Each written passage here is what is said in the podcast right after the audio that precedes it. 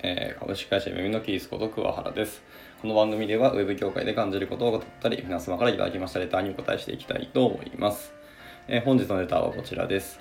えーおすすめできる集中法、リラックス法はありますか？というレターいただきました。はい、えーレターいただきましてありがとうございます。えっとですね、先にですけど、えっと、リラックス法について、え話しますが、えっと、こちらについてはですね、以前別のレターでもお話しさせていただいたので、えっ、と、ナンバー10の収録を聞いていただけるとありがたいですね。そちらで一応私の感じる考えるそのリラックスする方法について、まあ、語っていますので、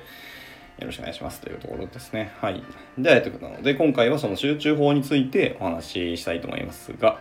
えっとですね、まあ、いろんな集中法がありますし、私自身のもありますけど、一冊だけ先に、えっと、おすすめの書籍があって、まあ、その本をまあ、この書籍の方法だけでも本当に素晴らしくいろんな、えー、と具体的な方法が書かれておりますので、まあ、それを実践していただくのもいいのかなと思っております。えー、とその書籍というのは、まあ、結構有名な本なんですけど、えー、とメンタリストの DAIGO さんって方が書かれた、えー、と自分を操る超集中力という書籍がございましてこちらは私も一応読んだんですけど、まあ、かなり、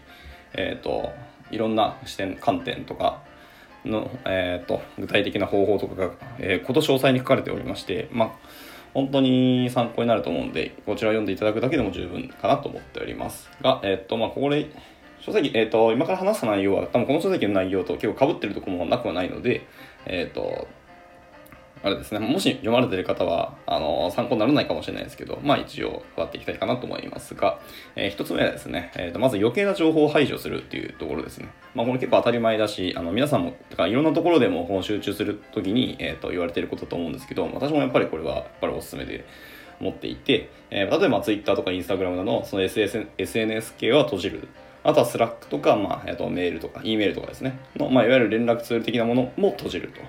ところですね。自分に入ってくる情報をとにかく排除していくっていうところがあります。まあ、それでいくと、あと、なんか集中するとか作業する時のその環境周りですね。余計なものを自分の、えー、と目に入らないようにするっていうのが結構大事ですね。なので、片付けをするっていうのが一つ実はその集中するための集中、えー、とアクションの一つだったりはしますね。そう、えっ、と、まあ、自分の好きなものとか、趣味とか、まあ、まあ、いわゆる漫画とかゲームとかも、えっ、と、ないところに、まあ、自分を移動するか、まあ、片付けてしまって目に見えないようにするっていうのが結構大事かなと思っていますね。はい。えーあとは、まあ、それと似たところでいくと、その他人がいないところに行くっていうのも結構大事かなと思います。まあ、それは、えっ、と、えー必ずしもその静かなところっていうところ、意味ではないですね。静かじゃなくても集中できるっていうのいっぱいあるんですけど、はい。で何なんでその他人がいないところに行くかっていうとその人に話しかけられないって話しかけられることがないということが大事なんですね、まあ、そういう環境にいるといいと思いますえっ、とまあ今日知ったんですけど、えっと人が一番作業が、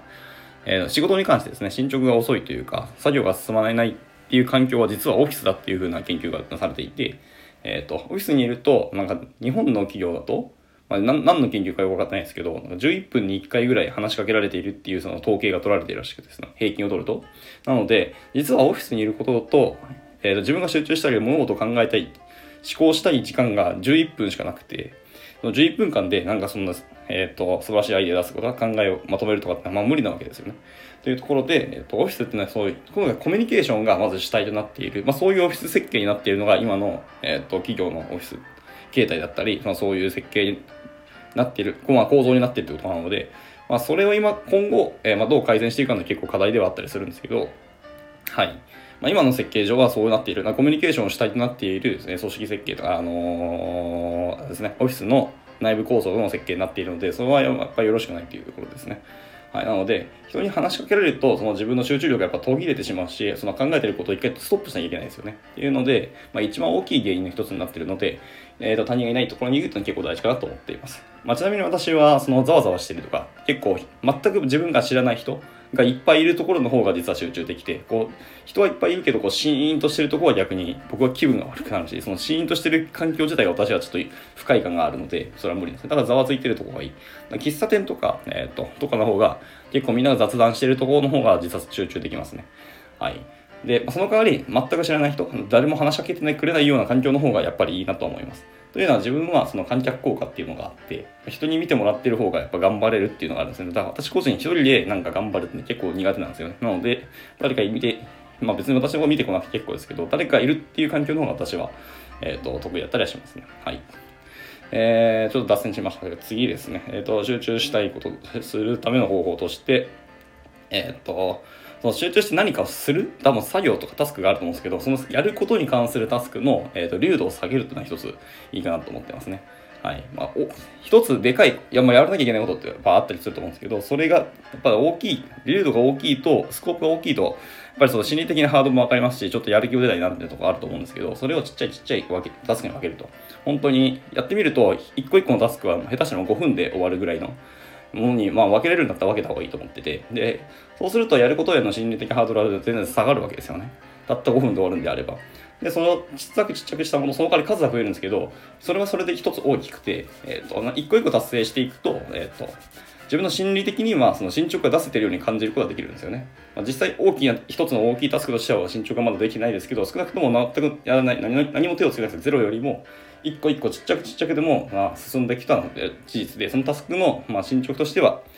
え、ー、と、まあ、何パーセントっていうのが目に目に見えるし、自分としても実感が乗れるっていうところで、まずやったことに対するその満足度も上がるんですよね。で、そうすると、じゃあ次のタスクもやってしまうとか、また次のタスクもちっちゃいし、あの、どんどんやっていこうっていうと、リズムにも乗れるっていうのが結構大きいんですよね。という意味で、え、ー、と、タスクをちっちゃく分けるってのはいいんじゃないかと思ってますね。はい。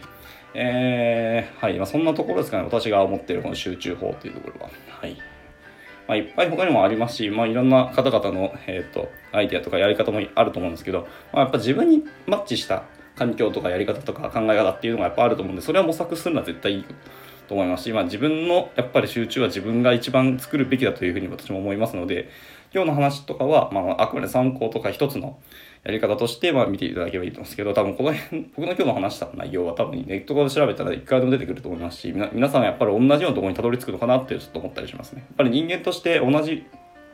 根本的なところ、構造、人間構造はやっぱ変わらないし、まあ、心理的なところはちょっと、あの、今まで経験したものとか、まあ、環境とかによって培ってきたものは違うので、そこは変わると思うんですけど、根っこのところってそんな変わらないと思うので、まあ、やっぱり集中法って結局同じところにたどり着くのかなっていう私はちょっと思ったりしていますね。はい。まあ、その中でちょっと多少の誤差はあるんですけど、その誤差こそ自分にとってのベストってものがあると思って、まあ、それは探していただければいいんじゃないかなと思ったりはしています。で、最後にですけど、え、ー、と、集中する前に、えっ、ー、と、モチベーションが上がらなくて、そもそも集中する以前の話だっていうのもあると思うんですけど、まあ、これに関してはまた別の話で、えっ、ー、と、えっ、ー、と、多分前の回なんかちょっと忘れましたけど、収録してるんで、その時の話も、モチベーションの話もやってるので、それはそれでまた別で聞いていただけるとすごく嬉しいですし、またそれもまた調べていただければいいのか、いいではないのかなと思ったらしています。という感じで、えっ、ー、と、ちょっと早口で駆け足で話しましたけど、今回の収録は以上となります。はい。また何か、えっ、ー、と、レターとかご質問といただけると、ものすごく嬉しいので、えっ、ー、と、どしどしご応募お待ちしております。また、また皆さんのためになる話ができればいいなと思っていますので、今後も頑張っていきたいと思います。はい。では、以上です。バイバーイ。